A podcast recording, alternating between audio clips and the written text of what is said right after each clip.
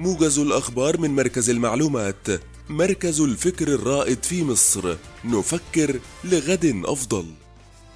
شهد الرئيس عبد الفتاح السيسي أمس فعاليات يوم الاحتفال بتفوق جامعات مصر حيث شارك الرئيس في جلسة خاصة تحت عنوان بناء الإنسان حكاية وطن ما بين الرؤية والإنجاز وذلك بعد حضور سيادته الاجتماع مع أعضاء المجلس الأعلى للجامعات. وحرص السيد الرئيس على تكريم أوائل خريج الجامعات المصرية كما أعلن تحمل صندوق تحيا مصر نصف تكلفة إنشاء عدد من الجامعات التكنولوجية ودعمه لمبادرة رعاية المبتكرين والمبدعين بخمسين مليون جنيها وكذلك إنشاء 100 مدرسة خلال عام كما وجه سيادته بمضاعفة مكافأة الأبطال الرياضيين الذين يحققون إنجازات بمختلف البطولات.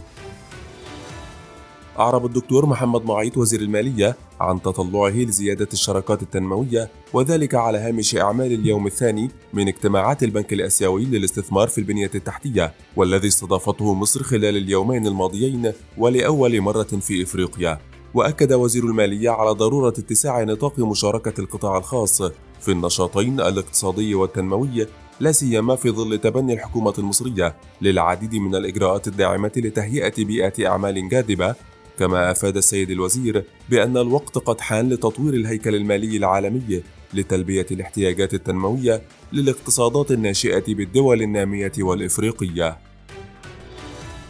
التقط الدكتورة رانيا المشاط وزيرة التعاون الدولي مع الدكتور تشانغ وينكاي نائب رئيس بنك التصدير والاستيراد الصيني ضمن فعاليات الاجتماعات السنوية للبنك الآسيوي للاستثمار في البنية التحتية وذلك لتعزيز جهود العمل المشترك مع شركاء التنمية من جمهورية الصين. وأكدت الوزيرة سعي وزارة التعاون الدولي لدفع حدود التعاون المشترك مع شركاء التنمية متعددي الأطراف والثنائيين لدعم أجندة التنمية الوطنية التي تتسق مع الأهداف الأممية للتنمية المستدامة. كما التقت الوزيرة بمدير عام الوكالة الصينية للتعاون الإنمائي الدولي وفريق عمل الوكالة وشددت على أهمية وضع نهج متكامل للتعاون مع شركاء التنمية من جمهورية الصين لتعظيم الاستفادة من التمويلات الميسرة والمنح لتنفيذ المشروعات التنموية في مصر، كما تم مناقشة كيفية تنفيذ مذكرة التفاهم حول مبادرة التنمية العالمية التي تم توقيعها يوليو الماضي.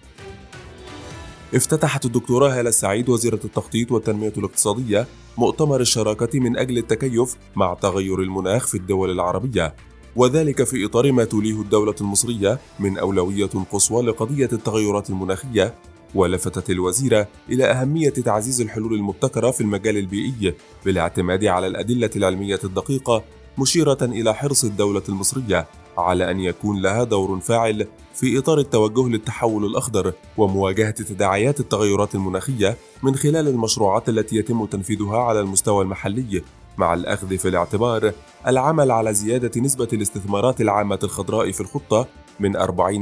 العام الجاري ل 50% بحلول عام 2024 2025 شارك الدكتور محمد شاكر وزير الكهرباء والطاقة المتجددة في المؤتمر الدولي لربط الطاقة والذي تستضيفه بكين الصينية. وأكد الوزير أن المؤتمر يعد فرصة عظيمة لتبادل المعرفة والخبرات لتعزيز التحول للطاقة الخضراء وخفض انبعاثات الكربون وإلقاء الضوء على دور ربط الطاقة العالمي مسلطا الضوء على بدء قطاع الكهرباء والطاقة المتجددة المصري في التحول لمصادر الكهرباء منخفضة الكربون إذ تم الموافقة على استراتيجية الطاقة المستدامة المتكاملة لعام 2035 والتي بموجبها ستصل نسبة مساهمة الطاقة المتجددة في مزيج الطاقة إلى 42% بحلول عام 2035 ويجري حاليا تحديثها حتى عام 2040 في ضوء التوجه الجديد نحو الهيدروجين. شكرا لاستماعكم موجز الأخبار من مركز المعلومات. نفكر لغد أفضل.